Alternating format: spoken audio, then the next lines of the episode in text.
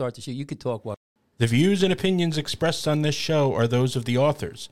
Any content provided by our bloggers or authors are of their opinion and are not intended to malign any religion, ethnic group, club, organization, company, municipality, individual, or anyone or anything.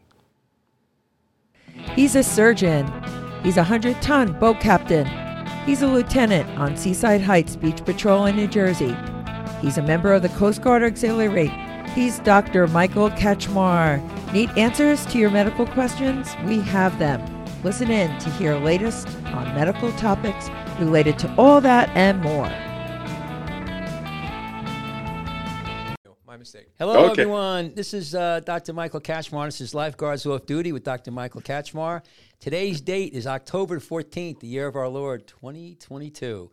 And uh, we have a special guest today, Scott. We're going to introduce him in a second, but I, we have um, also today Tyler, not Tyler, Sean. Tyler's not here, excuse me. Tyler's not here. Sean is here. I'm so used to saying, you know, that spot. I have, it on my, I have it on my keyboard here. Anyway, I don't know where Tyler is. He's working. He's delivering pizza or something. I- Slinging doing something. za. Singing, yeah. So, um, so uh, Scott, can you introduce yourself? Uh, let us know a little bit, you know, who you are, where you are, what you've been doing, uh, you know, for all these years, and where your lifeguard out. That's the most important thing. Well, hey everybody, good day. Scott Ruddle from, well, I live in London, Ontario, Canada. Wow. Uh, just uh, north, if you think of London's kind of located about halfway between Detroit and Toronto. Wow. So if you're traveling across the border there. And lived here since 1998. And uh, I'm a full time paramedic in the city of London, working on the, the ambulance. And I moved to London and I've been a lifeguard since all the way back in 1986. I got certified as a pool lifeguard. Uh, around uh, 96, I took my waterfront lifeguard certificate. And in 98, when I moved down here, I started working with the Grand Bend Beach Patrol on Lake Huron, one of the five Great Lakes. Uh, so that's 20, just finished off summer number 25 working part time on the Beach Patrol. When I was, uh, wow. thanks, man. Yeah. Uh, other lifeguard stuff. Let's see. I was certified down in Costa Rica as a surf lifeguard. And back in 2008, I took the certification to do water park uh, lifeguarding as well, dealing with the wave pools and slides and flume rides. Uh, I've uh, I've worked with the Ontario branch of the Life Saving Society as a lifeguard instructor, a lifeguard examiner, uh, water safety auditor.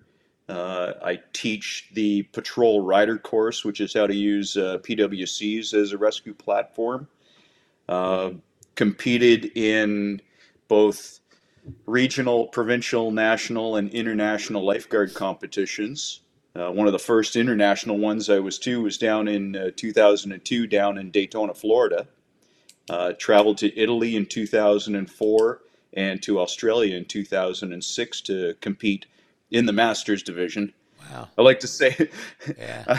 there, there's two types of competitors out there. There's the athletes who are lifeguards, and then there's the lifeguards who try and be athletes for a day out there on the beach, if you ask me. Yeah. Uh, Swiftwater rescue training, and yeah, That's a long Kind- list of kind of a- credentials, Scott. Damn. Yeah. Wow. what's a long? It's a long career lifeguarding too, Sean. Yeah, yeah.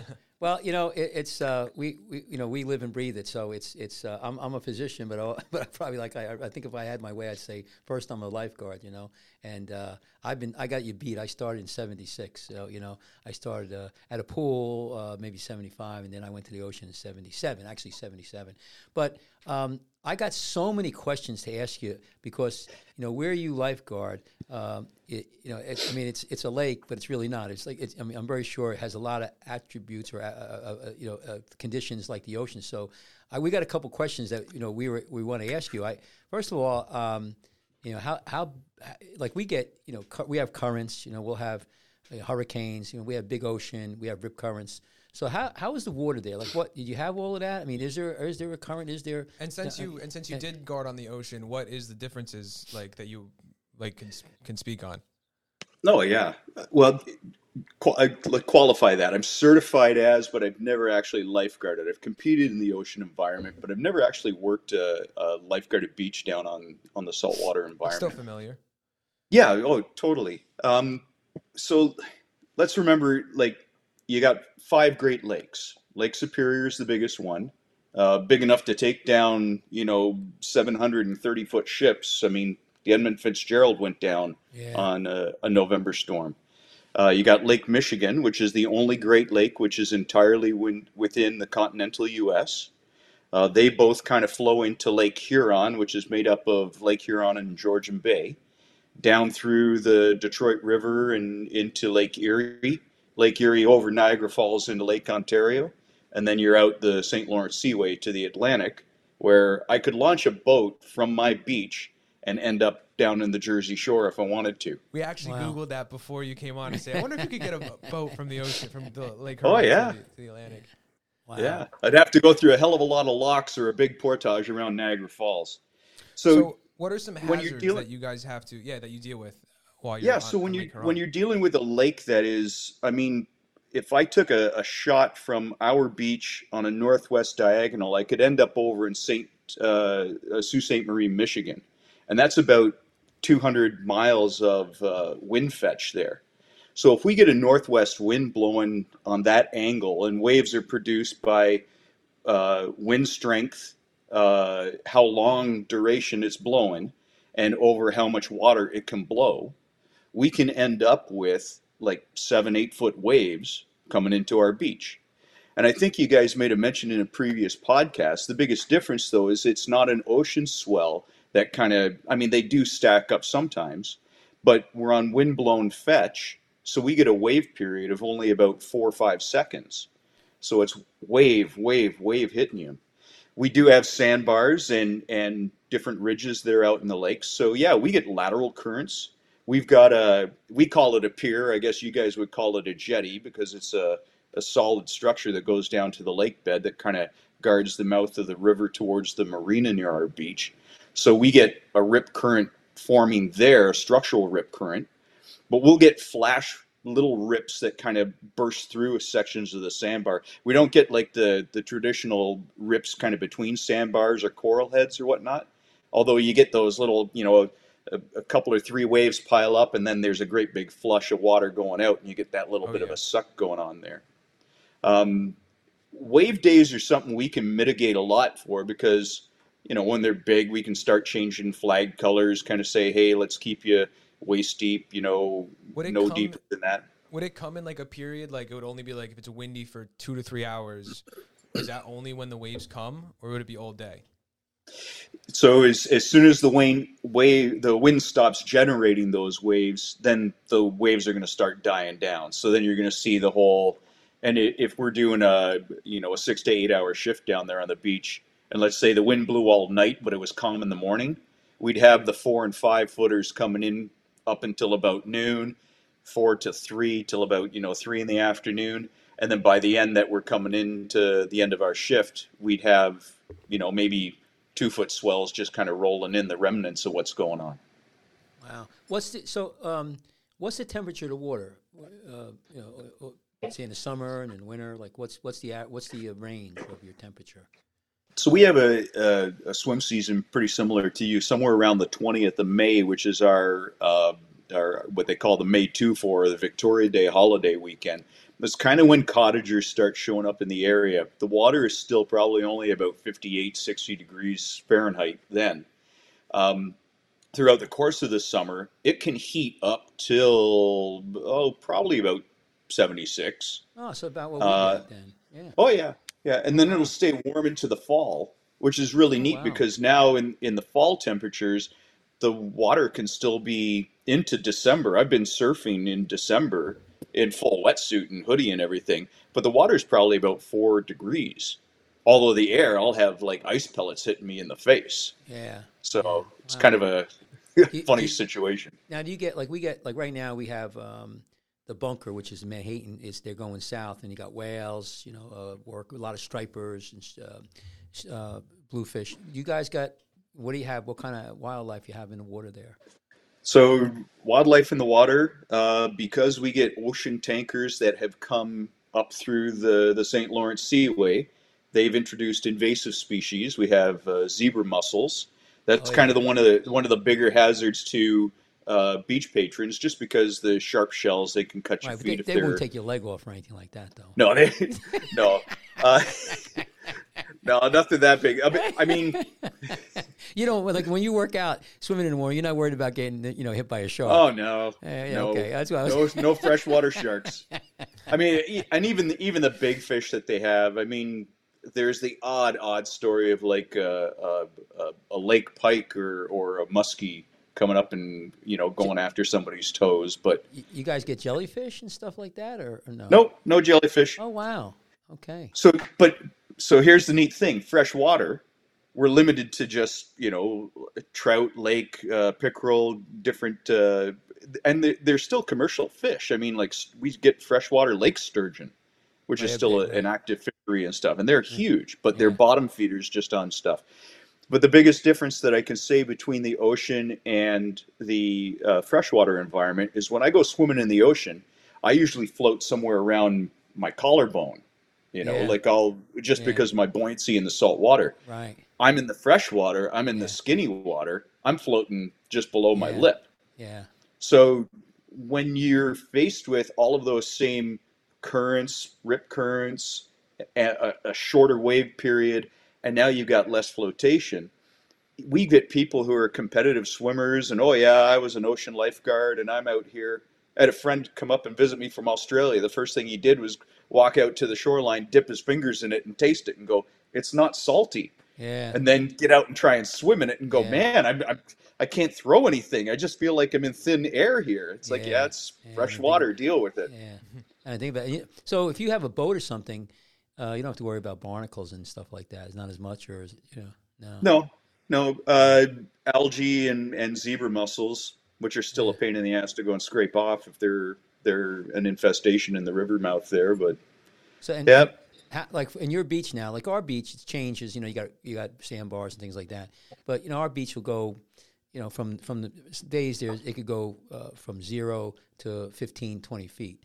Uh, you know, with maybe uh, less than twenty five yards out. What kind of what kind of gradual? And that's just our beach. You know, South uh, Cape May is a little different. Atlantic City is a little different. But how is it in, in uh, on your area? Is it all just pretty much the same, gradual, or is there? You say you have sandbars, so I guess the, there is some movement of of uh, sand. And, and you know, and again, the second question, uh, part of that question is: Do you get a traditional rip current where the, you know you get the sandbar and the waves come over and then they go out in a, in a, in a traditional sea puss?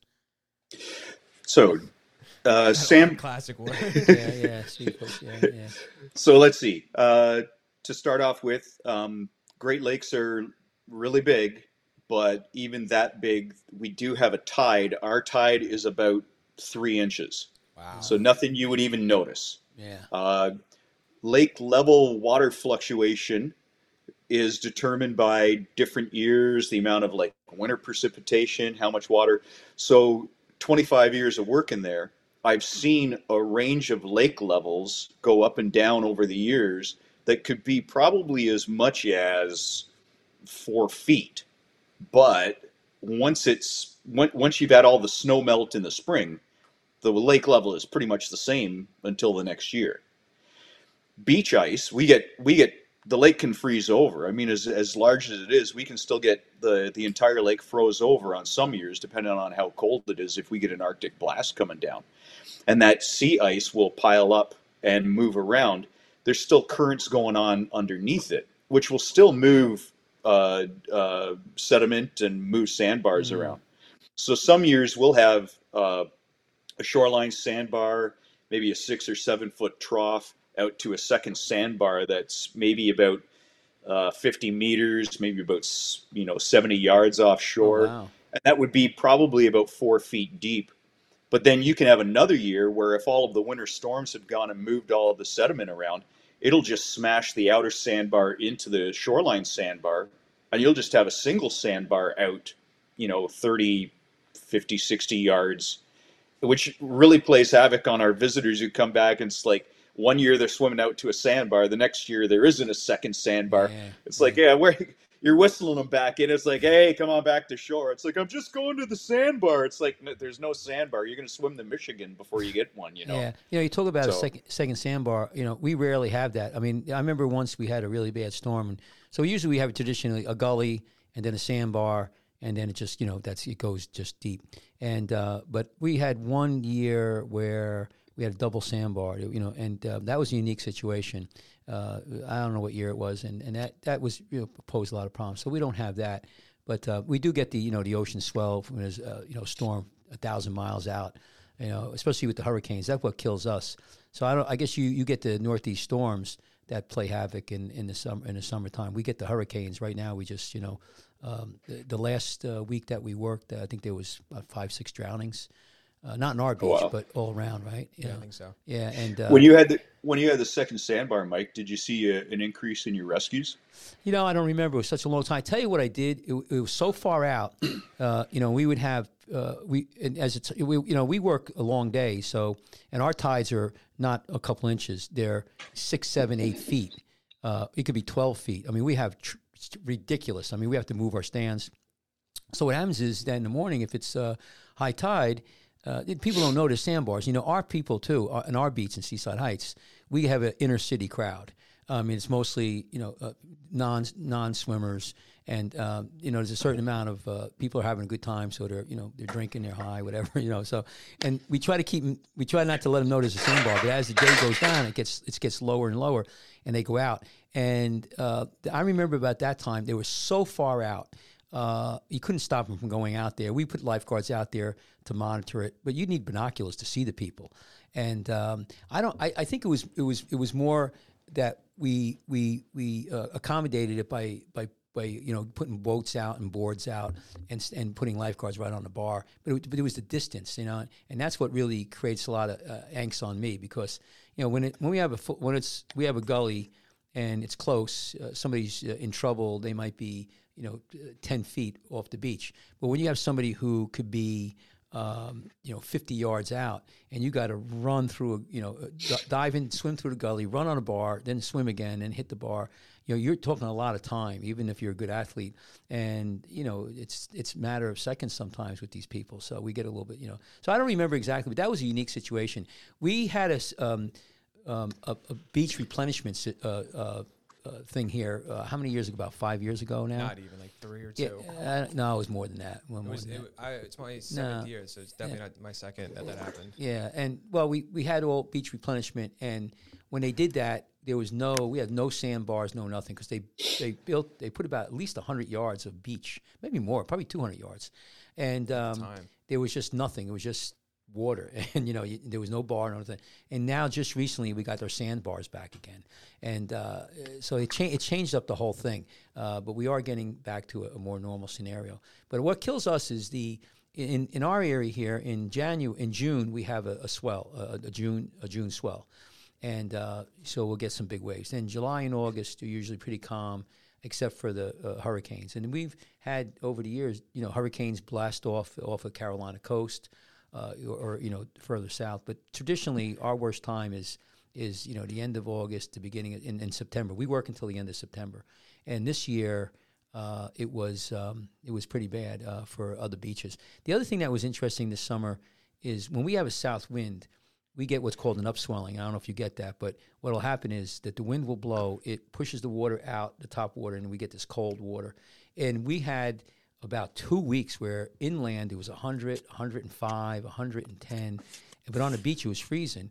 And the water, because what happens is the south wind would blow the water out. The water was in the in the 50s, and then you would get to the end of the day in the afternoon, you'd get a southeast that would blow the cold air off the water, but just to ba- basically where we lifeguarded. And then, you know, two two blocks in, it was 100 degrees, where the oh, south yeah. wind was predominating, you know. And so it was a weird, it was definitely a weird summer. Remember, I mean, we, we would we would be freezing on a lifeguard stand, but you know, I'd go home and it'd be you know 95 degrees, so it was kind of crazy. All the same.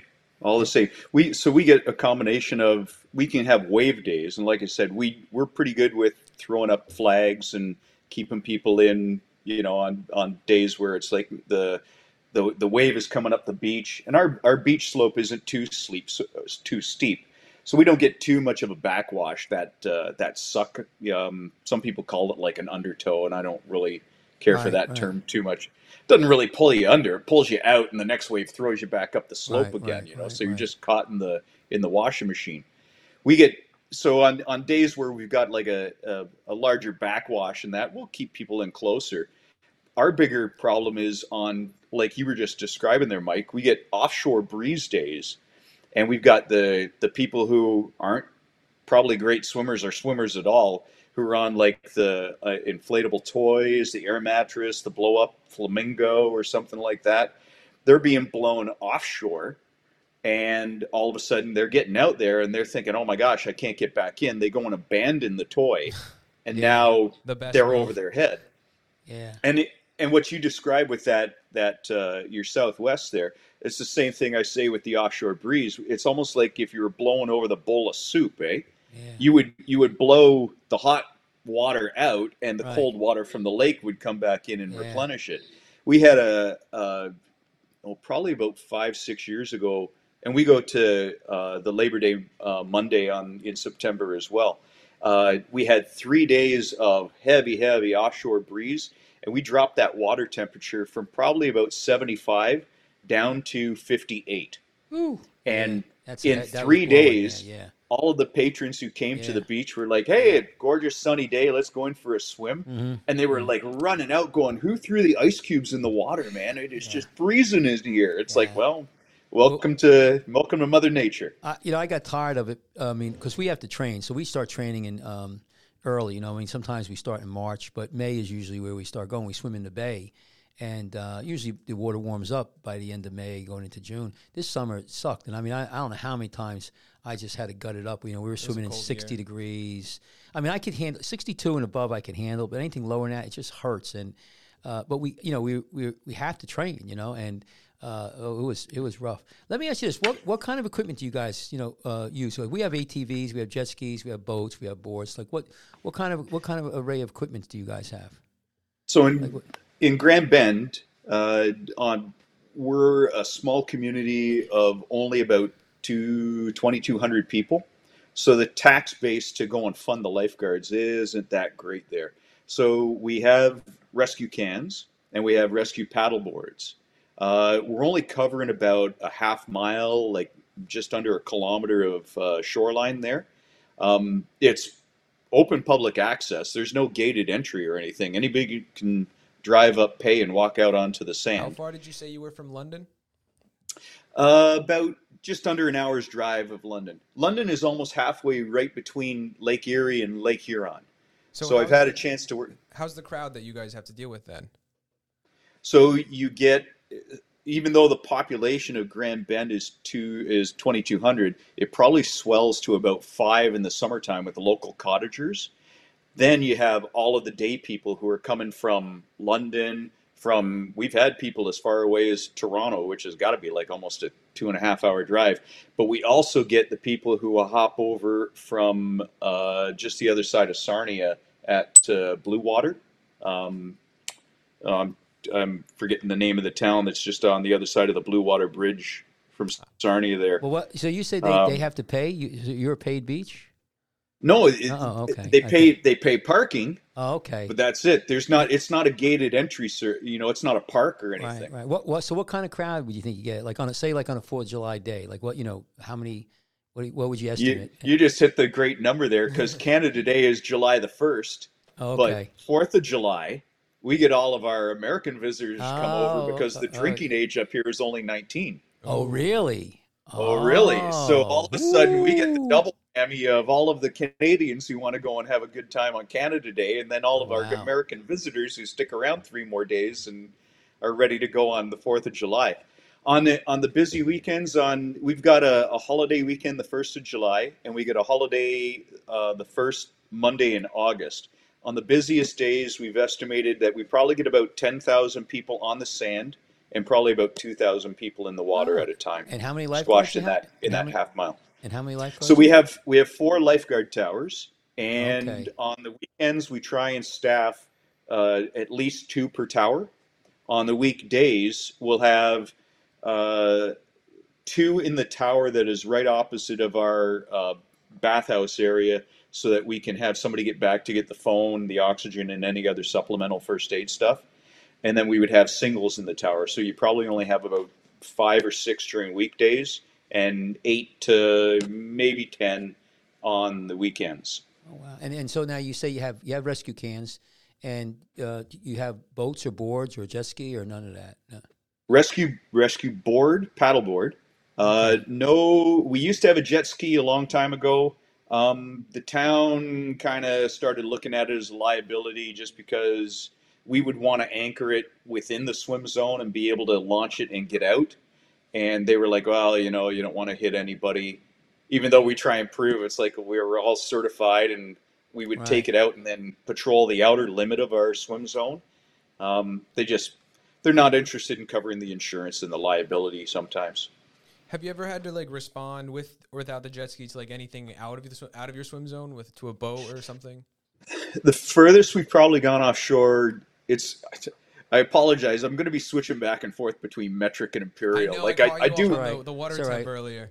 It's all i do water i do water temperature in, in fahrenheit all the time but i would normally do air temperature in celsius and i do distances i always go by what a swimming pool is so our swim zone goes about 100 meters offshore so think of two laps of the olympic pool that phelps was swimming in you know he swims a 100 meter freestyle So about 100 meters offshore, maybe about I guess that's about 120 yards, is where the edge of our swim zone is. Past that, if somebody starts to swim out there, we'll get on the paddleboard, go out and yell at them and it's like get back in. And we're really lucky because we have a, a local bylaw that actually says failure to obey a lifeguard can result in a municipal fine We so we got it. Yeah, so we get a little bit of enforcement that way. We're not in charge of looking after boats. Uh, we would radio the marina. The marina would radio the Canadian Coast Guard cutter to see where they could respond to. Um, so the only advantage of having a boat ourselves is more to keep the rental jet skiers out of our swim zone by patrolling our swim line. Um, So most of the other time the stuff we can get to pretty fast and with a paddleboard i've supported as many as like uh, four or five people on it if we've had to do that Is your swim area so roped off? Do you have like buoys and you know? I mean, or is it just a imaginary line? You know, area. I mean, or do you have it de- de- defined? You know. No no ropes but we do have buoys we actually have two sets of buoys we have what we call our swim markers to keep which is the edge of our Right. swim zone Right. and then about another 50 meters past that we have the boat markers which is to keep the boats out and then we have like no man's land in between the two kind of offering that safe buffer just in case either of them kind of stray out of that area Do you? So when you have, you say you say you have your cans, right? You have your um, you have your cans, and um, you have um, uh, like we have a can. We swim out. Uh, the that's the first swimmer, and then second swimmer takes out another can with a rope. That's our traditional rescue. And then we uh, h- hook up and we pull everybody in. Do you do that also? Do you guys have ropes like that, or no? You just go, you know, like No. I when I did my my ocean certification, we practiced doing a, a rope can rescue in that, and I think you, both of you, Sean and, and Mike, you've alluded to different times where you get so many people grabbing hold of the rope, and it's like, let's get the rescuer back in as fast as we can. And the rescuer's trying to raise a hand, like you know, stop pulling. I'm under, I'm submarine and underwater here. I can't breathe. Um, it's it's never been something that we've looked at. Uh, I know that I've visited some of the the beaches down in uh, Lake Michigan area, like down in uh, I think it's down in Indiana. Um, one of the beaches down there, they have a, a, a rope line can attached to the front of a, a pickup truck down there. We just we swim out and and we're kind of a, a one go we all go type thing. You know, if if four people are out there, four lifeguards are going out there yeah, it leaves the, the beach, you know, less scanned or, or monitored for the moment. But our thing is get out there, get them in fast, and then get back up in towers, you know, kind of resolve the situation. Um, so we just we haven't employed the can system. Yeah, yeah. Using a using a paddleboard, if somebody's chasing with a paddleboard after, we can easily get them up out of the water and onto the board and bring Yeah, them in. Well, well, one thing about us is that um, you know we get when we do have rip currents, like a, a, a de- a defined, uh, um, uh, organized, you know, ripping current, uh, you can't swim against it. And you know, the only way to get the people in is with a rope, and, and you're pulling. I mean, you're getting sucked. You know, I mean, it's like takes two, three people to do that. The stuff that's you know kind of like off a bar in a gully when there's no really current, we just do the same thing. We'll just we call it a you know a snap or whatever. We'll just grab them and the person will just bring them in.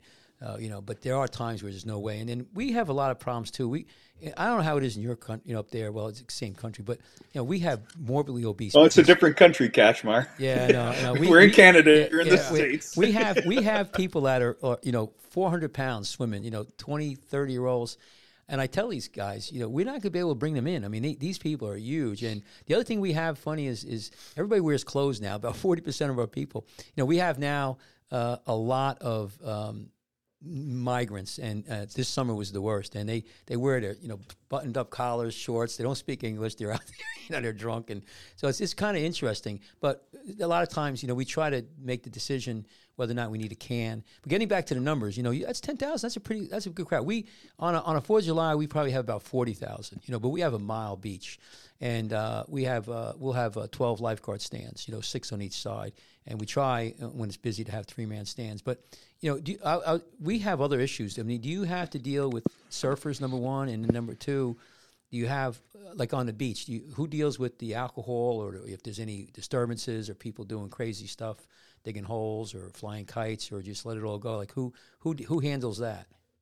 So this is uh, kind of joking to you. We're different countries for sure. However, lifeguarding is lifeguarding. Yeah, You know, we're still a, a, a lady or man in a bathing suit wearing a rescue can, maybe has fins, looking through a, a set of binos, and anticipating what's going on. All of that is the same. So yeah, do do we deal with you know uh, first generation Canadians who are visiting who may have come from a different country where surface water wasn't that clean, and swimming lessons just weren't available. yeah, So they all of a sudden come here, and here's a, a gorgeous piece of fresh water that I could probably drink and not get sick. Although, don't go and do that.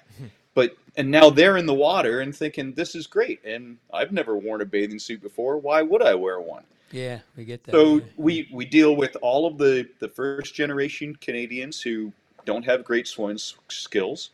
We deal with all of the young Canadians and young American visitors who I'm here to party, I'm here to have a good time. we deal with all of the elderly people who are like I don't want that volleyball net near me and those those kids are smoking. Those Yeah, kids are smoking over there. It's like you get everything. So, our, our first priority, as with any lifeguard, is always the water and watching the water and keeping the swimmers safe. If the water is reasonably safe, it's turning your attention to things that are going on around.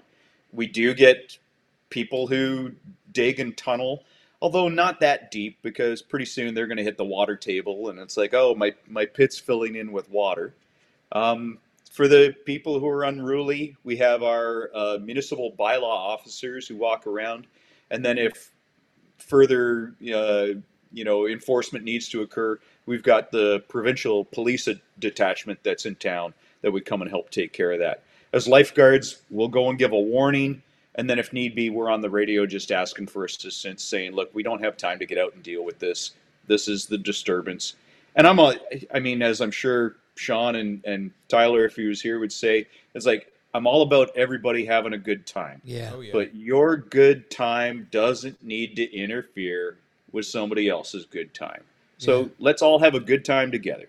Yeah, that's exactly. Well, we try to uh, de- de-escalate everything, and we. I, I like that you have you call it um, uh, first generation Canadians. I like that. We, we could we could call them first generation uh, Americans. we What do could do that. We could start doing. But it's a little bit politically might not be politically correct or, or, or uh, uh, advantageous in our area, but we, we, we, we have the same idea. You know, I, I, every people are people, and our whole deal is nobody drowns, uh, nobody gets hurt.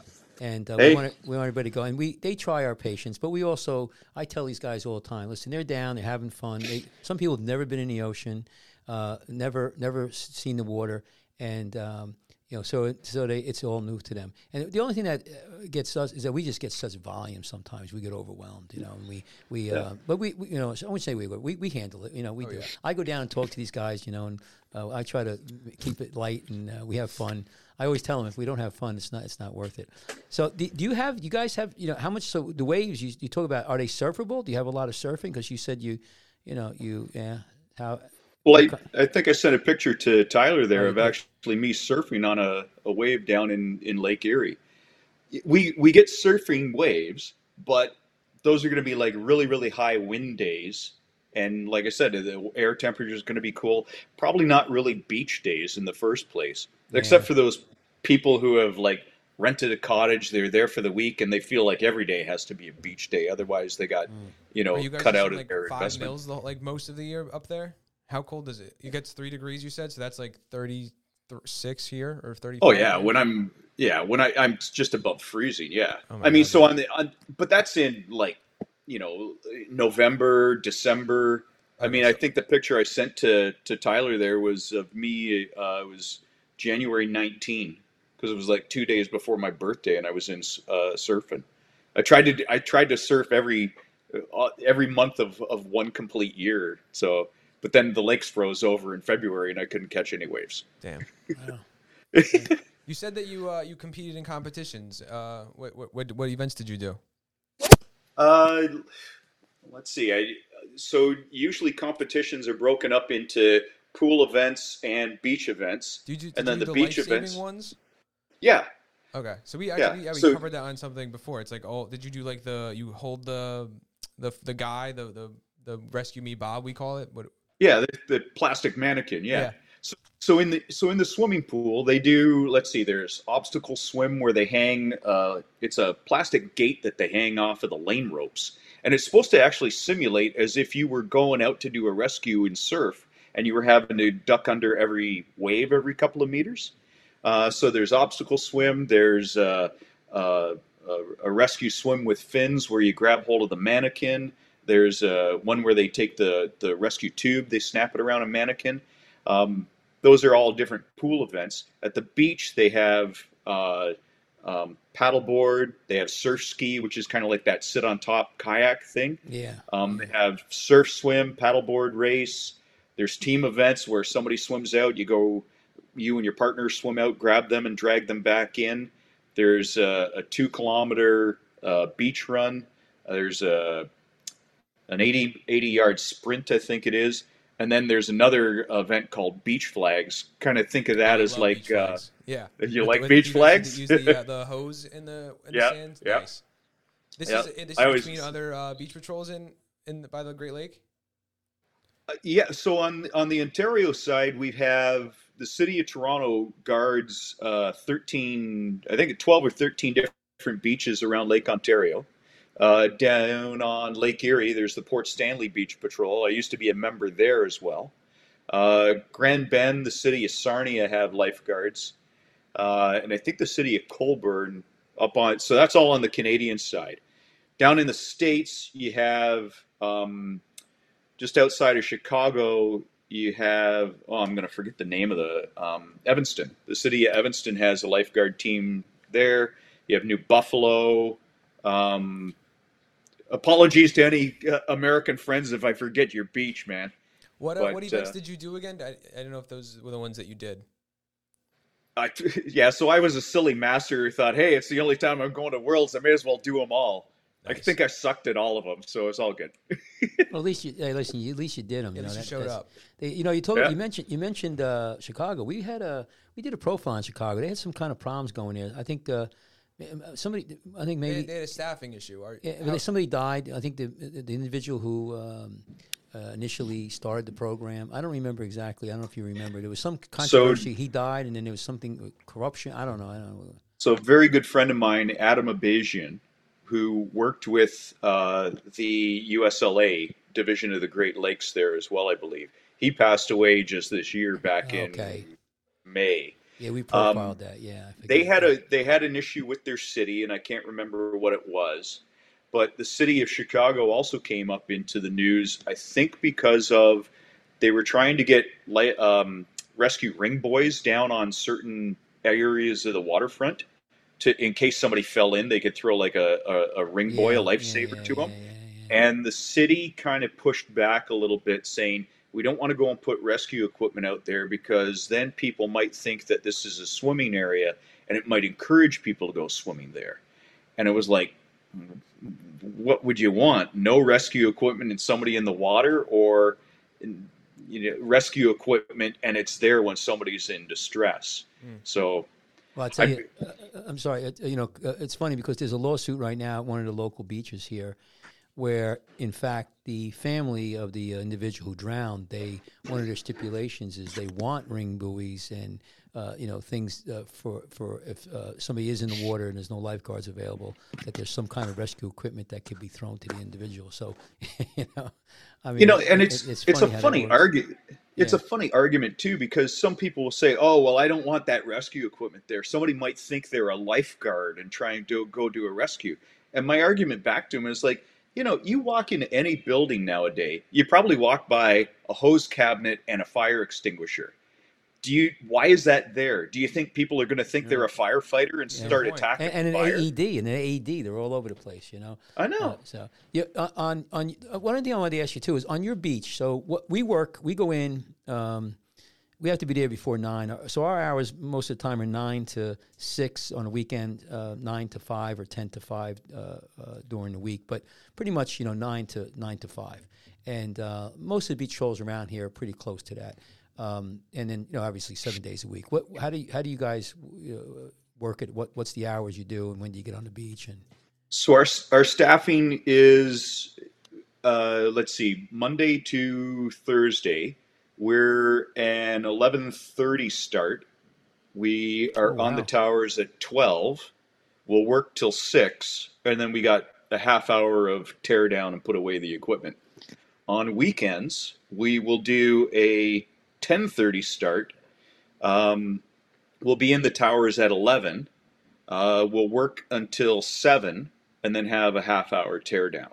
Hmm. So, and to be honest, prior to that, on the weekends especially, and on, on Friday, the only people who are really showing up are like mom, dad, and the little kids with the the sand pails, and they're not going in. I mean, they they're great. Usually, they're they've got all the kids in life jackets, PFDs. They're all like you know watching them like a hawk and everything. On the weekend, all of our big business and trouble sometimes are all of the the 20 somethings but they're all sleeping in until noon anyways because they were all up last night at the bar that, that's interesting. so i mean like we're not we're not dealing with them No, that's interesting because you know I wouldn't think that twelve o'clock. Uh, um, I don't know if that's is that something you know culture in, in your area. I mean, because we like we we like on a weekend we come in we have to clear the beach. Sometimes there's hundreds and hundreds of people on the beach, and uh, there's no way we if we started at twelve o'clock to be ten. You know, would have been ten people drowned. I mean, if it We was need, we need everything set up before twelve, but like definitely the, the, the rowdy crowd does start coming around twelve. yeah. Maybe if yeah. someone like sn- like sneakily slept on the beach or something, we'd have to like kick But them you, off. but you think about eleven o'clock. I mean, we, you know, when we're doing breaks, I mean, it, I got pictures. You know, that's yeah, that's when it starts to get busy. yeah, no? but but they're starting twelve. But anyway, I, I don't know. You know, but that's maybe that's the point though is that because real estate down there is such a premium you got to get the, it's like standing in line for concert tickets you got to Yeah. be down there at, at Yeah. 10 in the morning otherwise you don't have a place for your blanket with us it's just you know okay well there's still plenty of beach i can still find a place for my blanket you know my umbrella to go up so there's not not that much of a rush and during the during the weekend uh, especially if you've had like cottage rent uh, people doing a rental or whatever um, I, I always comment that we'll see the around the 4:30 departure because all of the families that were there at 10 in the morning now it's all of a sudden 4:30 they've been there a whole day. Everybody's covered with sand. Everybody's sunburnt. And mom and dad are like well we better pack this up and get kids home so that we can shower them off and start dinner back at the cottage and get the little ones to bed we'll still have the hangers on that showed on at, at noon and they're staying there the whole day they're staying till nine o'clock sunset mm-hmm. yeah. and we'll we'll do I, I I'm not gonna I'm not gonna ruin it because I know how I'm supposed to end the show, but but our our ending announcement will always be the beach patrol is now off duty. The po- patrol would like to thank you for a safe day and hope you have a safe ride home. and then we'll take down all of our tower flags, and our our signs all say no no flag in the tower, no lifeguard on duty, and then we also have our our hours of operation posted as well. Do you, do you have a speaker system, uh, a loudspeaker system, or We do. It's attached to the. Um, it's a the the building that's down on the beach is a combination of washrooms, concession stand, our storage area. There's a an upper observation deck that they can you know go up onto as well. The speakers are attached to that, but really we only reach like maybe a a, a, quarter, maybe a third of our beach if the wind is down. Uh, other than that, the announcements don't really reach up to the far end of the beach. They're looking at trying to incorporate a, a like either a Bluetooth system or some other of a, a hardwired speaker system that would uh, go all the Oh, way yeah. up to the far end. Do you, do you um you guys um uh, well yeah we, we have like a speaker system so, but the problem is when the wind's blowing one way or the other it don't always work The you know? problem is also that uh, they installed it to face the boardwalk, so it doesn't even. Yeah, reach well, the we used to have, we had two. Yeah, well, we had we had two sets of speakers, one going one way, one going the other way. And I think what happened was the uh, wh- whatever they purchased, they, they only got the one set, so uh, you know it didn't work out. All you people by the ship stand, pay attention. Yeah, yeah, yeah, yeah. It was it was it wasn't too good.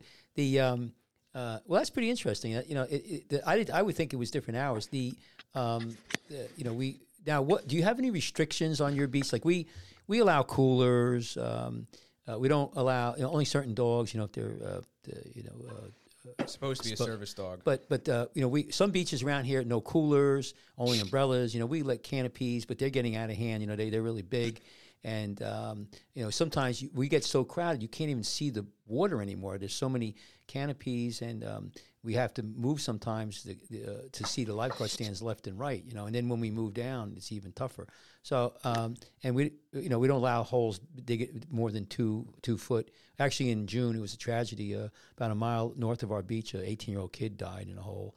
Uh, there was no lifeguards around. So I was just wondering, do you have any restrictions at all, or is it pretty much you know? Uh, Yeah, so so across the province of Ontario, the liquor license laws are the same as they are down there. It's no open alcohol off of a licensed establishment or a personal premise. So, but I mean, coolers, people bring down all kinds of food, lunch, drinks, and everything else. Our thing is priority is the water. If you hear the glass clinking behind you, you know, then it then it's the evalu- Usually, it's the evaluation of what's going on. If if I have two people in the tower and the water's not too busy, and be like, "Hey, I'm going down for you know a, a warm," and just walk over, and it's like same old thing. If it if it's a dad with with one, it'd be like, "Okay, hey, you realize you can get a ticket if they catch you, and no glass on the beach, so get rid of that." If it's a group of four guys and they've got an entire case of beer for them, it's like, guys, party's over. Here's your warning. Take it back. Get rid of it. Because I'm not sure which one of you is driving home, but I don't want that on my head. yeah, So alcohol's easy. It's you know, it, everybody knows the rule. Don't try and tell me you're. Oh well, I thought it was okay here. It's like, come on. Of course you knew it wasn't okay. Dogs. Uh, our beach has applied for and been a member of the Blue Flag Beach program for a number of years. And Blue Flag Beach started over, I believe, over in Europe somewhere. And it's uh, a certain number of criteria that if your beach has clean water, uh, waste recycling program, a source of uh, potable water for visitors, um, life saving equipment uh, around there, you can make application and you can be recognized as a clean, safe beach to come visit.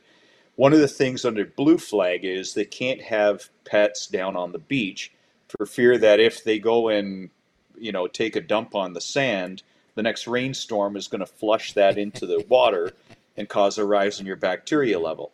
So same thing as Sean mentioned. Yeah, service dogs are fine.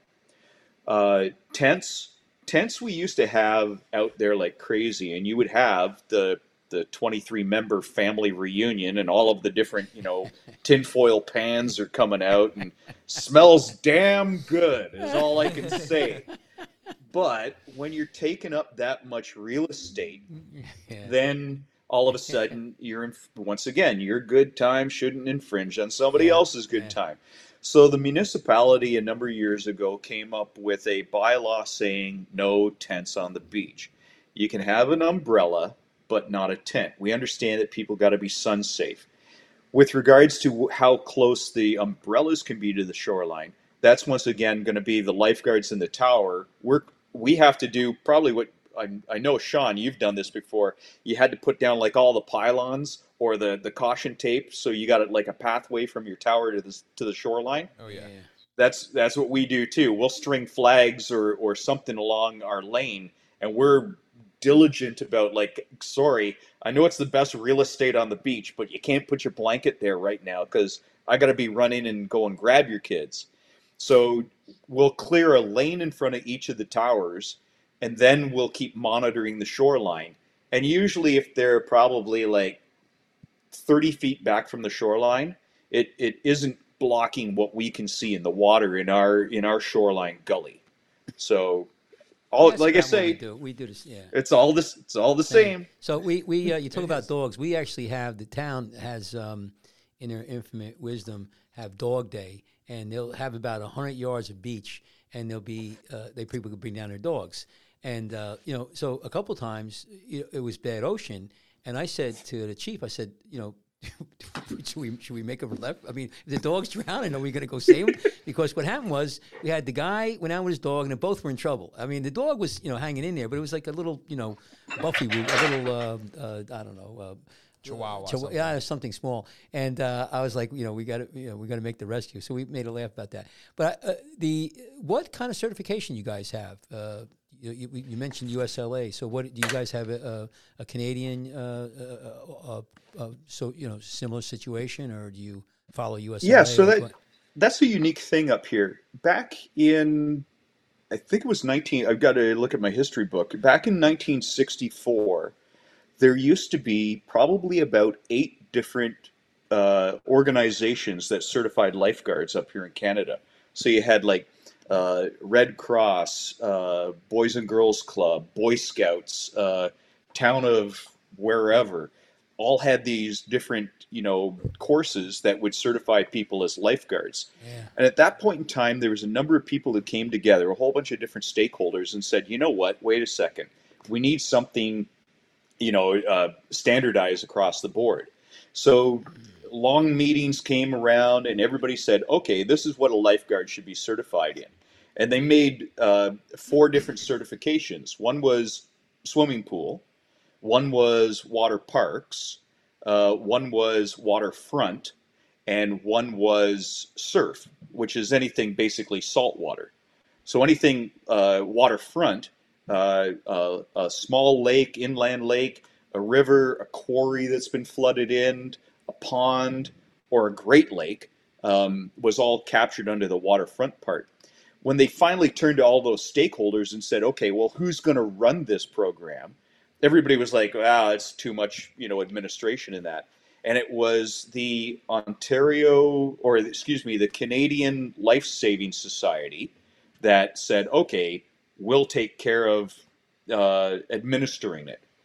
and they certified instructors that said kind of similar to the USLA's, except the USLA's hasn't gone the, to the route of certifying instructors. They say your program needs this, and if it's all in a row, then we'll certify you as a USLA lifeguard service. As far as I understand, is the No, the you're right on. They don't. They don't. They don't certify lifeguards. They certify the entity, uh, Yeah. the employer. And you're absolutely right. You're right on with that. Right? So that's that's the difference here in Canada is we have the Life Saving Society of Canada, and within that we have the different branches that are across the 13 provinces and territories, kind of like your states and districts. So now you have a standardized program across the entire country that says if you are a lifeguard in the East Coast, in Nova Scotia, in Quebec, our French speaking province, in Ontario, all the way out to British Columbia, right above, you know, Washington state there, then everybody is going to be certified the same way. Everybody is going to know how to do a, a submerged victim rescue. Everybody's going to know how to do a drowning, uh, you know, passive swimmer or active, you know, drowning person. Um, they're all going to have the same standard. different provinces, much like different states, can add a couple of more things that fall into their bread box. So if you're on the East Coast and you're you know, looking after you know high tides, like the Bay of Fundy has the highest tides in the world, they're like 26 feet. Uh, or if you're in BC and you're under a different first aid program in that province, so lifeguards in BC get like oxygen training and that at a, a, an earlier rate than what the Ontario guards do. There's some regional differences, but for the most part, all of the lifeguards are going to have this same base amount. And that's the biggest challenge that I see when I visit people down in the States is like if you look at the Great Lakes, like I mentioned, Ontario is the only province that touches four of the Great Lakes. That's it. Whereas down in the States, here we should have done this for the, the quiz time with Kashmar here. Mike, I have a question for you. How many states touch the Great Lakes? Ooh, Oh, that's a good one. Let me think about. it. I don't know the answer. Um, Oh, New York, uh, Illinois, that's two, and probably two or three, Michigan. four. I would say. Uh, uh, do you know? Off, do you know off the top of your head? Or you I'd say? I, I just guess. I would say six. more than that. I Think so. I. So you said Illinois, New York, and Michigan. Yes. I would say what, what's. I'm trying to think. What's up in the northern Idaho? corner? No, I don't think that's. Uh, uh, I don't know. I, I, I don't, I'm trying to think what's above There are Illinois. there are eight. I'll give you the Ooh, hint. There's eight close. states that touch the Great Lakes. What are they? You- So up in Michigan? up in the up in the northwest, you got Minnesota Ah, Minnesota. yeah. and Wisconsin. You got Illinois. There's a small part of Indiana that touches on Lake Michigan. I think you mentioned that You got- earlier too. Michigan State. You got Ohio, because Cleveland's on Lake Erie or or right around Ah, there. I wouldn't even. You know what? Yeah, LeBron. yeah, that's right. And you have right, right, you right, have right, two right, of you. right. You have two of your neighbors. You mentioned New York because New York touches part of uh, well Niagara Falls, New York, and stuff like that. No, Pennsylvania. Pennsylvania. That's- yeah, it's Yeah, That's big the yeah, other yeah, one. Yeah, People yeah, that's underestimate how Pennsylvania. big Pennsylvania Yeah. I was just up there. Yeah, Pennsylvania's big. Massive. Wow. And there's a small little sliver that just kind of catches up on, on Lake Erie between Ohio and, and New York there. All right, well, Scott. Okay, so now you know you got me on. So now on- you're so ahead, you're sorry. dealing with eight different states yeah. with eight different platforms and rules, eight different state park rules, plus the national parks, the the DNR and everything. You know, like you have so many bodies that are involved in touching, and I I always kind of it's I laugh. It's like, oh man, I wouldn't want to be down here trying to Listen, organize eight you- different families. You- like you- it's you know- incredible. You know, how the United States is. We we can't do anything. It's got to be. We got to have. You know. you know, you guys are smart. You got one. You know, universal. No, we can't do that. No, no, no, no, no. no, no. You know, yeah, I mean, it's even even uh, our local. You know, we're USLA, but actually we have USLA started in New Jersey, so you have a USLA chapter that actually originated it. Then you have the uh, uh, national USLA. I actually have friends in other parts of the world uh, down in the Caribbean. You know, England has their own thing. So there's, it, there's actually an international um, meeting every once in a while. But but anyway, that that's interesting. I, I was wondering, you know, how you know how, how it works. And yeah, you're right. You got to have flexibility, no doubt about it. And we one thing about USLA, they try not to put things in um, as you know, say um, shall. Everything is may and whole, and that's a, from a legal standpoint. And we have a lot of flexibility. Everybody does. And you're right. They don't certify. And they just came out actually with a a whole big disclaimer. Uh, the underwriter who you know uh, insures most municipalities, towns, for uh, waterfront lifeguards, and they said, which was uh, pretty interesting. USLA came out and said we do not certify the individual lifeguards. We we certify the employer, like you said. You have to follow certain rules, and then we uh, say that you are in compliance, and then it's for us to cert, to train the lifeguards. And uh, as far as what pr- protocols we have out, every beach patrol, every town has a whole you know different mix. It could be it could be quite you know uh, uh, different. So and and I kinda look the at it- vehicle- Yeah, good. I kind of look at it like a snowplow operator, like a in in your state or in in in my case in my province, you go and get your driver's license for a certain size of vehicle, but then it's the municipality who hires you as their garbage truck, snowplow operator, heavy Right, machine right. operator, and you have to follow those rules of the municipality, the the your local SOPs and and and Right. bylaws and everything else. but you come from a base, you know, Yeah. that says everybody knows that at a stoplight you're supposed to stop. Yeah, yeah. We ha- we we follow. So we have that, and we also have our uh, um, health department in New Jersey. So we follow health department. They have a couple, like you know, the stand can't be more than thirty yards from the water's edge. It has, we have a, a you know. Uh, how many, how far apart the lifeguards have to be on a beach that has multiple beaches, uh, and how many people have to be on the stand, and even that though is kind of vague. And then you know, uh, e- e- then you have the, um, so that's the that's the state, and then you actually have counties. So we have county county board of health, and they have their two cents that they throw in. But we, then you know we, you have OSHA, you have the uh, um, uh, pollution aspects, you know, animal stuff, uh, you know, uh, wildlife. There's, there's other people get involved. But well, I want to ask something. Same- before- same sorry, here.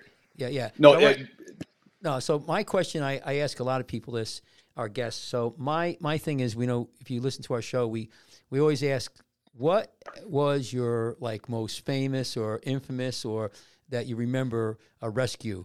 You know, we all have them, or and it could be a heart attack, whatever. But anything that you know you you you, you were you dealt with that is really you know an unbelievable. It doesn't uh, even have to be your biggest, just one that you want to share. Yeah, yeah. Well, uh, it, I knew you were going to ask me that, so I was racking my brain because it's over 25 years. It's like, Yeah, I know, which yeah. one am I going to talk about? you yeah, know? yeah, yeah. So I, I can, re- I'm, I'm going to say two. One's a short one, which is I can remember my first one, my very first day working on the beach. Most people can't And- remember their first one. It's weird. Oh, yeah, it well- just- it hits you, I guess. I know. Well, and you know, first day, and I'm trying to make a. And this was almost like uh, like a sport team tryout. Like I was invited to come up and shadow the towers and work that day. Like I had. how old were you? I'm sorry, Scott. How old were you now with this? Let's get the premise here. How old were you?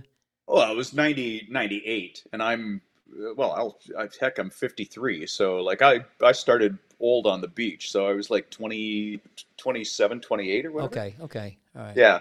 So there I am, first day. It's like, you know, turning around noon. It's getting a little sunny. I should put some sunscreen on. So I've got, you know, take the old sunscreen, like it was probably SPF like 10 or something like this, you know. It's like, okay, I do like one stripe down one leg, one stripe down the other leg, put the cap on, get ready to rub it in. And all of a sudden the radio squawks. And it's like, go, we got one. And I'm like, this is my first day here in the radio squawk, and I've got like a senior guard behind me. It's like, what did he say? And he's like, go! It's like, ah! okay. So now he's he's already down the That's lane, great. grabbed his rescue can, he's taken off down shoreline, and I'm like, I'm missing it. I'm gonna get cut on the first day. So I jump up, I grab my rescue can, and I, I decide my best plan of action in order to catch up is try and go on an angle not remembering the important thing is always run the shortest distance you can on the soft sand, get to the hard sand on the shoreline, that what I call highway sand, where you can motor like crazy along the shoreline, fewer people. So I'm going cross country, which is a mistake. I and as I'm running, I miss my step and I step right onto this kid's sandcastle Oh man. and face plant yeah. get up, go by. This couple on a blanket are kind of like, it's like, oh gosh, here we go. Get over, running, go swim.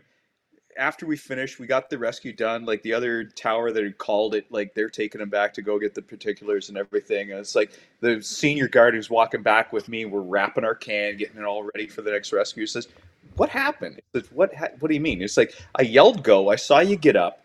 I was ahead of you all of a sudden you were behind me then you were catching up again like what happened and this i'm wrapping my can it's like yeah i kind of bit it right on that sandcastle. And this couple right here and i'm waving at them and they're waving back and still giggling. So my senior guard he kind of looks at me and says when you fell did you keep your mouth closed? So what do you mean? He says did you keep your mouth closed? It's like yeah. He says nothing's worse than going to do a rescue with a mouthful of sand. Oh, It's like- yeah, yeah, yeah. so but they but the craziest one and i'll try and keep i don't know where our time is but i'll try No, and keep no, it short good. here Put the uh, arrow on so we can Yeah. see where. Yeah. so Yeah, the we're good. We're good. We're good. The craziest one we have is is up in Grand Bend. We have a parasail company that works there. So they take people out. They have the the the, the parasail looks like the parachute on the cable, um, and they can have two people up on the parasail at a time.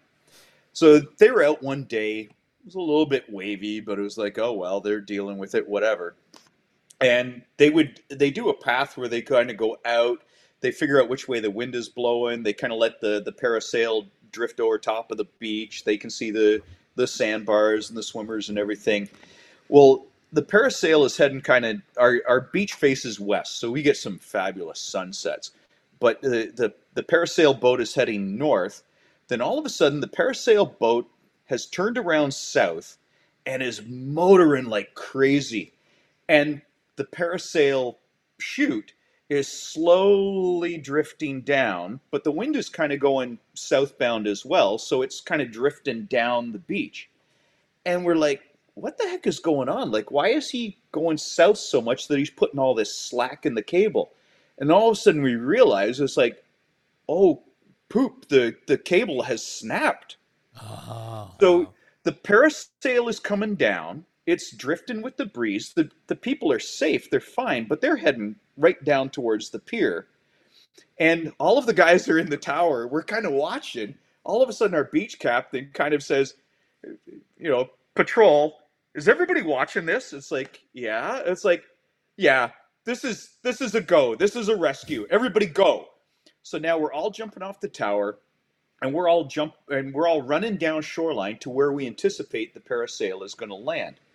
Here's the thing though, they land the the the people in the harness and they're wearing life jackets too.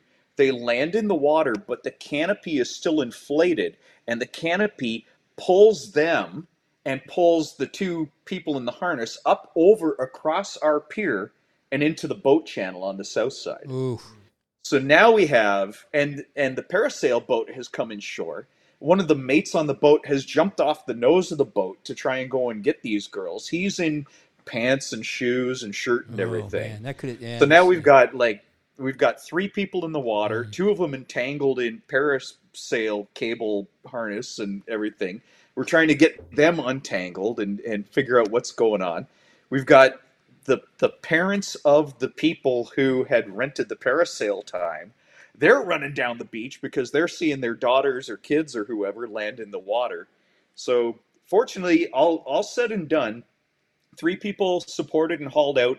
The only injury that we really had to deal with is when the two girls got dragged across the pier. One of them broke an arm, uh, wow. lower arm between their elbow and their wrist, um, and and other than some abrasions going across the the cement of the of the jetty, I mean, like that was kind of it. But yeah, that's kind of that could have been a horror show. kind of the that's kind of the one of the crazy ones. Wow, that well, that's a that's a pretty that's a that's a good one. You know, I mean that that could have been. You know, it reminds me we had um once the uh, town uh had you know we have they do all kinds of crazy things. We have concerts and so they had uh they told us they were going to have these guys fly uh, jump out of a plane and they were professional parachute guys. And they're going to land on the beach. Of course, the beach was packed. We had thousands and thousands and thousands of people. So it, it, we had a um, uh, clear an area. I don't know how big it was. You know, we cleared this area. I, uh, we all were told, you know, what how big the area should be, and you know, you hear the plane, you could hardly see up there. You know, so finally these guys are coming down, and uh, you know, one guy came right in the middle, you know, right in the area that we had closed off, and another one, and then the last guy. Again, I'm just going by memory, but like uh, under, you know, didn't shoot it right, and came down. You know, his feet and body was like knocking people's heads over. It was like. It was bad. We had, like, we had a kite surfer do that one time. It was a wavy, a windy day. All of a sudden, this kite surfer launches, and I know it must have been his first time. He was dragged across the beach and into the parking lot. It was like, oh my god, go and unhook him, yeah, it was, deflate the canopy. yeah. This was this is bad. They, they, you know, his feet hit people in the head and everything, knocked people's glasses off. I don't remember anybody getting hurt, but I remember that was kind of. But that, what you know, the thing that you had, you know, thank God. They, I mean, they could have drowned, you know, or they could have kept on getting pulled in the water and you know submerged. And I mean, it could have been like, and what do you guys do? I mean, that's a, you know, I, I would be thinking if I was me, I'd be like, okay, what do we, you know, whew, that's a tough one to try to really think about ahead of time. How you gonna, you know, uh, cut the lines, whatever, you know, if you. I mean, that, that, and thank God. Yeah, she did you guys had- cut the lines, or did you just uh, just try to Just just under- handle them as you were going? Just unhooked from the harnesses. Oh, yeah, that makes sense. fortunately, like when the when the canopy finally hits the the water, it it submerges. Do you get uh, kite surfers down on in your Uh, area? uh, yeah, yeah, but- occasionally. Yeah, but yeah, we don't. So the kite surfers, the kite surfer canopy has that like in Yeah. inflatable rib across the front, Mhm. and that one is still always kind of up catching wind. At least with with the parasail, when it's when it's wet, it's down. It's kind of, and the, and they're wearing life jackets while they're in the rigging as well. So I mean, they were floating. So Yeah. we we've had not on our beach, but I, uh, you know, uh, around us, we've had a couple of the. Uh, we have the banner planes. You know, these planes that pull the banners, and I've known Yeah. about three of them that crashed. Nobody died, but you know, they were they were emergencies. You know, they they dropped the, the banner in the water, which is an issue, and then the plane crashes. You know, you got to uh, uh, get to the pilot as quickly as you can. Most of the times, they were in pretty shallow water. We've had some boats that. Uh, we had this one Fourth of July weekend, and uh, it was foggy, and these guys uh, were pretty far out, and I don't know, they got in trouble, and they just drove the boat right into the beach. I think they were scared, and um, you know, we, we just were coming in, and, and uh, that was a little bit of a hassle. Actually, actually, the boat broke up, but uh, you know, there's one where the lifeguards in um, uh, Barnegat uh, Inlet, the uh, one of the fishing boats. They're like hundred foot. You know, they might have had like fifty people fishing. They were coming in again. It was a foggy. In June, we have a lot of fog, and they they for whatever reason missed the inlet. They I mean the inlet's you know big. At least and they they went in aground. And actually, they were sitting there. It was a funny scenario because the Coast Guard. Um, gave the signal for them to the beach patrol to to rescue them, and that became a real tough deal because they were in you know the boat. It's a huge boat. It was rough ocean, and uh, there was a lot of uh, you know rocks around and stuff, and uh, a lot of people got hurt. But they got them all out. But it was uh, you know it was it was a tough situation. It's not easy to get people off a you know big ship like that. You know, No. I remember that. And the lifeguards, you know, they train, but you don't really train for something like that. So So, Sean, can I ask two more uh, catch catch mark questions? Absolutely. I'm excited that you had a quiz. uh, yeah, Oh kinda- man, yeah. you guys like to This- torture me.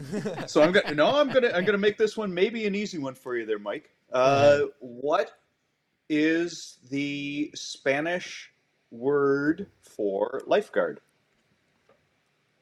Oh, that's a good one. Let me think. I'm not. Uh, I have a guess if you don't. it's not. Um, uh, Ged, what, what's your guess? Is it is it not Los Salvadores or because that's what our our flags say. I I think it's Sal- Salvadores or Salvavidas, Okay, yeah. something So- like that. Way to go! Oh, I'll give it to you, Yeah, Sean. Way to go. go, Sean. Say, yeah. So, so the here's the here's the I should have my backstory to granddaughter that. here. She speaks. She speaks very, you know, very, very a lot of Spanish. But yeah, what were we gonna say? So vacationing down in Mexico the one time, I'm you know first time visiting down in Cancun, going for a swim, and all of a sudden I've got the local lifeguards who are like, "Hey, amigo, come in." You know, it's like it's dangerous. It's like I kind of walked up, but I said, "Oh, well, I'm I'm a lifeguard." Oh, salvavidas, hey! It's like now they're letting me go out and like rip currents and everything. It's like okay, well, maybe I should be a little safe here. I'm still like I'm I'm not local. It, uh, I, I, we were we were, actually I was with a buddy of mine, Joe Casino, and he's a lifeguard at Lavalette. And we were in Puerto Rico, and we were there for uh, some kind of tournament. Or I forget what exactly it was, and we were. It was a really shitty day, and we wanted to go work out and swim. And uh, the lifeguard, we, we and we go, hey, can we go out there? And he goes, oh, I wouldn't recommend it. You know, in broken English. it's like it was very, very bad. I said, well, we'll be all right. Just keep an eye on us. He goes, oh no, no, no. He goes, you, you know. But it, it's it's funny. They they have a, little different attitude. But yeah. So what's the other? What's the other Okay, so, question? Get- so here's the yeah the last question here. Uh, can you tell me the what percentage of the world's fresh water is contained within the Great Lakes? Ooh. See, I feel like it's a lot. What 'cause per, you're what per, Well, I know. what I know. percentage of the world's fresh water is contained within Yeah. the Great Lakes? That's a tough one because I know. Besides the Great Lakes, what other large body of fresh water? Or do you know Antarctica, of? uh, you know, all the ice. That's all fresh water. Oh, but that doesn't count. I don't. Oh yeah, that's Yeah. huge. Oh, no, that yeah. doesn't. Ice Yeah. doesn't count. That's Yeah, ice ice. No, no, that's you. I mean, it's miles, miles deep. I, I would say that's where most of the fresh water is in the, in the north and south uh, uh, Yeah, but poles. it's not. It's not like bodies of water. We're talking like Eh, fresh pretty- bodies. I of think water. over in I think over in Russia they have like Lake Bakai, Bakai, Baikal or something. Is, is that a big lake? Do you know? Oh, it's it's massive. Okay, I think okay. that's I think that's like the deepest one. There, but you think okay, like Minnesota, all of the little lakes, all of the little lakes and and freshwater all over the the U.S., the Mississippi, the you know like all the freshwater across the world. I mean, How much is, is Amazon. I- contained I- in the Great Lakes? I'd say I, I don't know, but I'd give a guess. I'd say about fifty percent if I had to. I'd say uh, you know uh, the the polls fifty percent, and and you know because I mean there's you know the United States, but you also have uh, Europe. I mean there's a lot of fresh water, and I know in um, Africa, I mean there's some big lakes. So uh, I, I would say uh, I, if I had to give a guess, I'd say fifty percent. But I have no. I th- I'm gonna let you. I'm gonna let you lock that in. But I think I just recently saw a video where you can fit like multiple statues of liberty in the Great Lakes or something absurd. Well, there's a lot of water there, but there's a you know. So what's the, what, how how off are we? So the, you're you're off a bit. Uh, the the actual percentage that I saw, it's just over twenty percent of the world's world's fresh water is in the Great Lakes. But you made a good the point world? there, What- Sean. It's like the I, I know that I, I mentioned the Edmund Fitzgerald before going down in in Lake Superior, and they were found in 530 feet of water. yeah.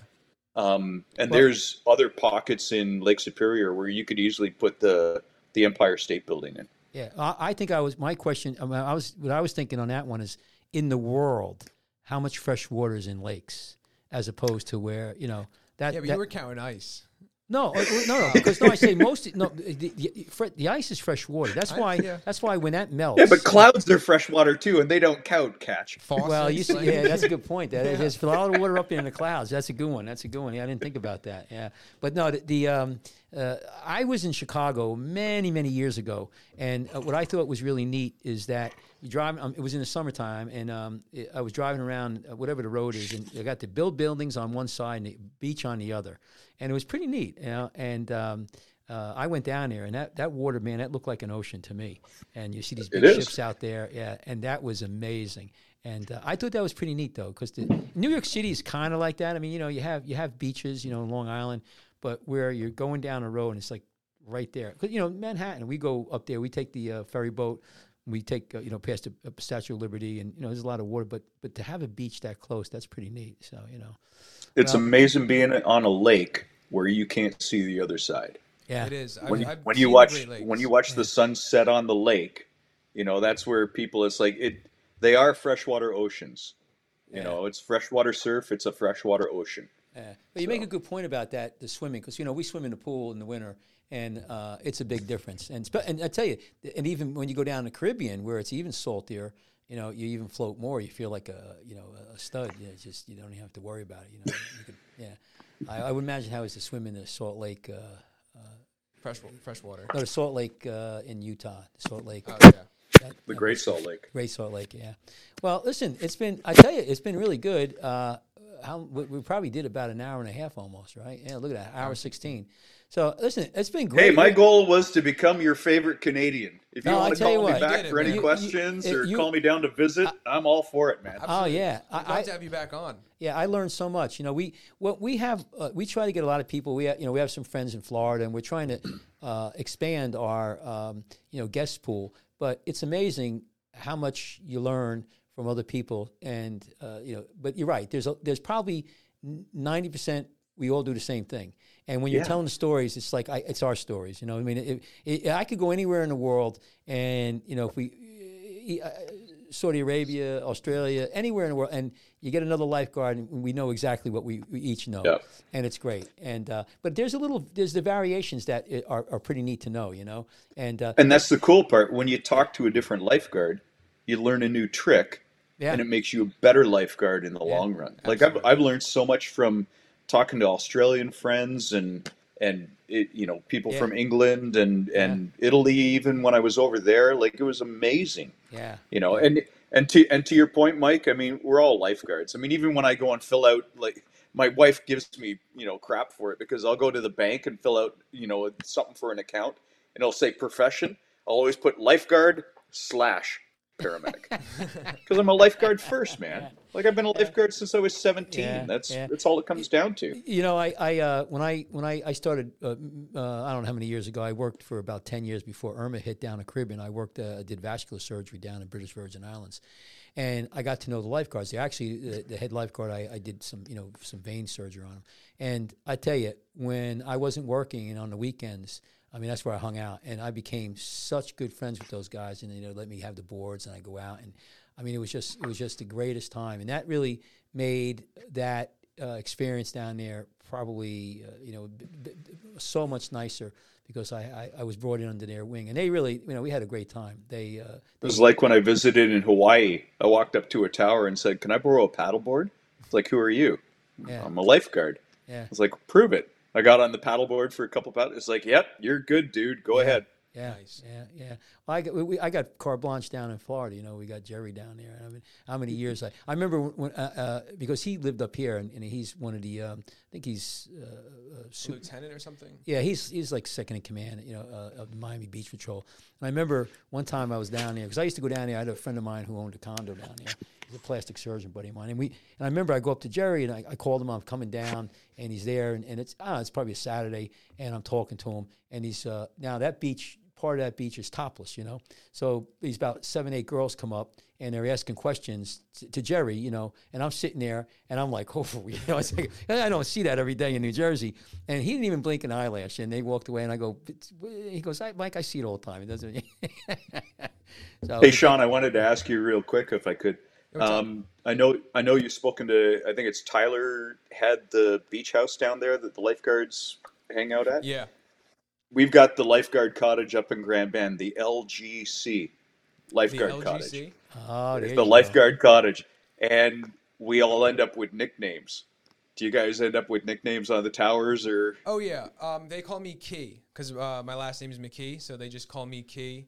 Tyler, Yeah. they used to call Dur. Actually, Cashmore is, has a couple Oh, different I got a lot, yeah. We call him Cash where we're from, but uh, some people call him Shoes. You know what? You know what? You know what? I tell you what. It's probably you. You'll appreciate this.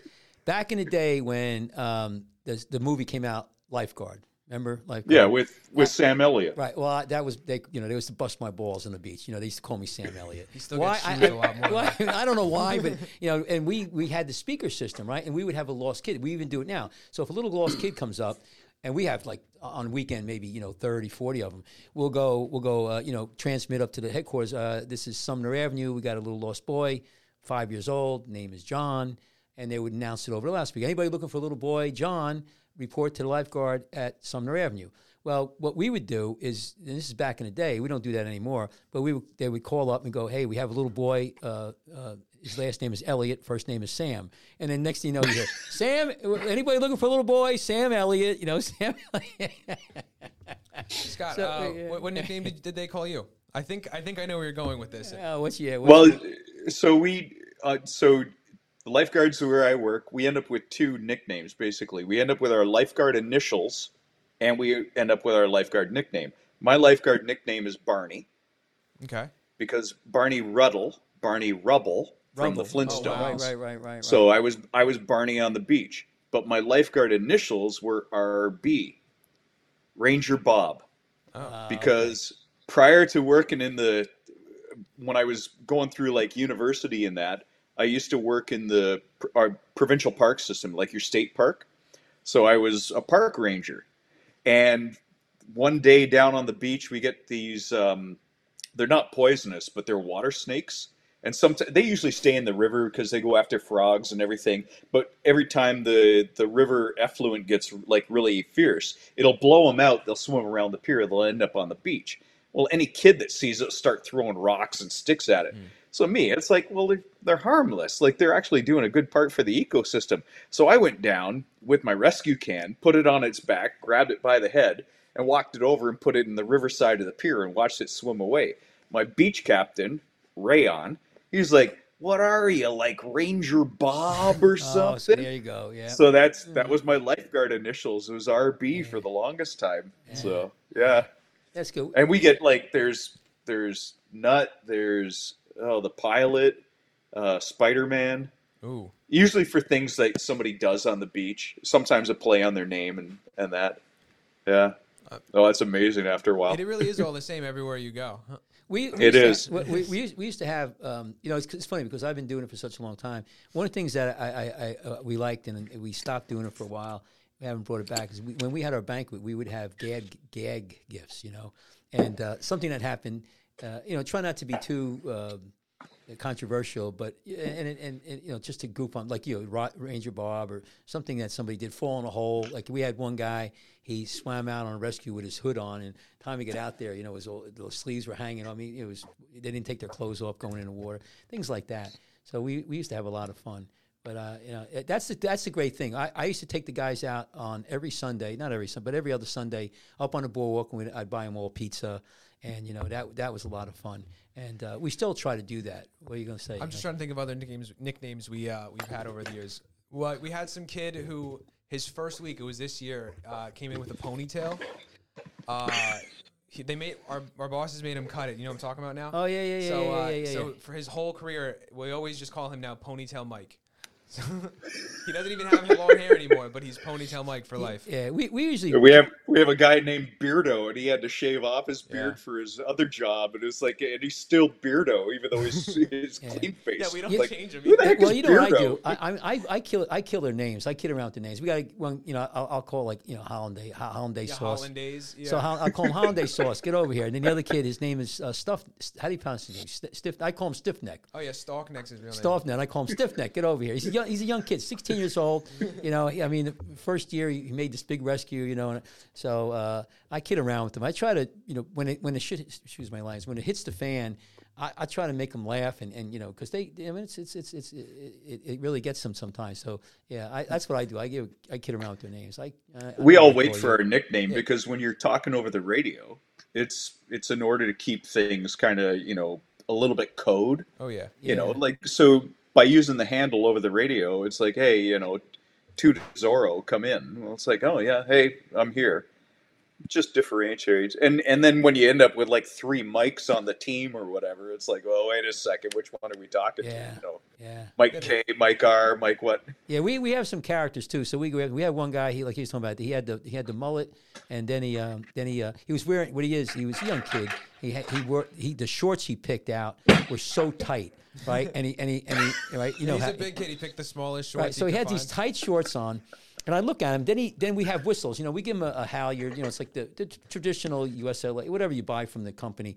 He takes and uh, gets two whistles. He puts on. Now this is a rookie. You know, two whistles, and he got this stupid lanyard. It's like uh, black and white stripes. He's got the mullet hairdo, the tight shorts. And I call him up. I go, "What?" I said, "What? What are you doing?" I said, "You know," I said, first of all, what do you need two whistles for?" Uh, what, what was his excuse? What was it? I think 2 Chainz was his inspiration. The the rapper. You know who he? I, I, attached? I, don't know. I go no. I said one whistle. That's it. You got one. You don't need two whistles. Number one. Number two is, uh, I said, listen, you look like I said, you look fat. So I, here's why I did psychology. I said, well, you look fat with those shorts on. I said, listen, let's get you a pair of shorts. And I got him the biggest ones I could get. They were way too big for me. Put them on. And I said, "Look, you look, you look like a stud now. You look so skinny." And they're, I, I started wearing them. But then he had the mullet hairdo, and we have another guy on the beach who had the mullet. And um, what happened was he, he he didn't shave the mullet, but he had his mustache. And I said, "Listen, you either shave both or you grow the mustache back because he looks so funny." But this kid and him had a kind of war. And then the, the, the first kid, he actually came in one day and his hair was blonde. He Oh, yeah. bleached it. He looked like the Tiger King. See, the first thing I would have said if, if somebody's wearing a double whistle, it's like, what are you, DW? It's like, I, you know, we, we get stuff, and then in one my one beach, but my buddy, uh, he were telling they they they they have some kids on the beach who this one kid came from big money, you know, big money. The parents, you know, and he had he put his whistle on a solid gold chain.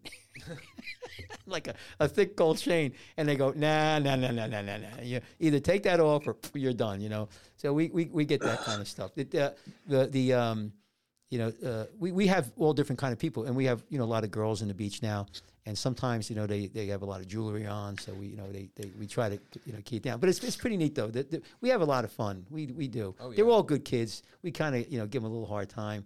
But uh, you know, but he came around that one, the one with the mullet. He really, he in, the beginning of the season, he was not the best swimmer. Yeah, He- he's a good kid though. He's a good kid. I like him, you know. And uh, that's one thing that we do. We get them on the beach. They're young. They're 16, 17. And that's one of the things that I love about the beach show. I watch these kids. I mean, I watched him when he was, you know, how old were you when you started? Six. yeah, 18, 17, Yeah. And how old are you now? 25 now. Yeah. And I watch these kids grow up and I watch them, you know, get better. And uh, like the one kid with the mullet I was talking about is, um, um, his name is Nick. I tell you what, he really, he's really matured uh, really well. And uh, it, it's good for us. You know, I mean, it makes us feel good that we're doing something like that. So, so what do you say? Uh, yeah. All right. Yeah, it's it's almost an well, hour and a half. Time flies. everybody yeah. has my email, so don't share Oh, it with will the world. But Absolutely be you want to get in again. touch with me, yeah. Yeah, we we we love we we're um you know like I said we we're always here. We we try to do at least one show a week, and uh, uh, we uh, we love our technology here, you know. And did you see our studio? You know, we have our we can't see I know. whole here. Yeah, we have we have a pretty nice studio here, and we have a lot of equipment, and um, we love it. this. Picture's great. It really looks good. We haven't had any. Here I am with my iPod earphones. No, you're doing great. Yeah, yeah. I, I, it, we can actually They on work our- really well. on our end, we could actually um, manipulate your picture and, and sound, but you're doing really well. That's the nice thing about this program. And we could actually put a background, green Gosh, background. we don't have to talk about the no, the- no, no. Anyway, with, with, with, yeah, I know, with, with, with, uh, uh, uh, with waves and everything. All right, Sean, it wouldn't be the same show if Catch didn't go off somewhere. off topic. Well, listen, Scott, it's been a pleasure. I tell you what, uh, you give the profession. Uh, I, I mean, I'm so proud. I mean, you're a professional, and uh, it- you know, you're you're you're a great storyteller. And it just, uh, you know, you're you're the kind of you know quality guy that I, you know, I that we all try to, you know, ha- uh, that we have in our in our in our lifeguarding. I think this perception that you know we're a bunch of idiots and and uh, you know we don't know what we're doing.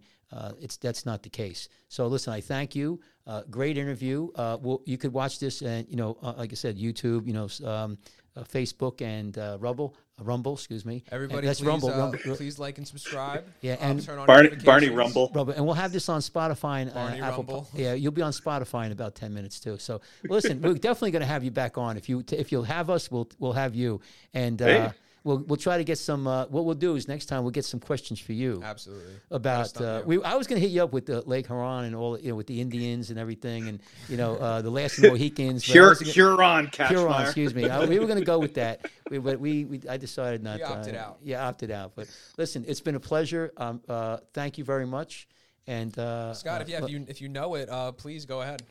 If you Hey, okay, well let's let's get. we'd like to thank you for another safe day. We hope you have a safe trip home. Here's from the Grand Bend Beach Patrol. Getting wet, breaking hearts, saving lives. Stay out and stay alive. don't- Thank you. Thank you very much, Scott. All right, well take care. You have a nice uh, nice rest of your week. Okay, Thank you. take care. Cheers, Bye-bye. friends.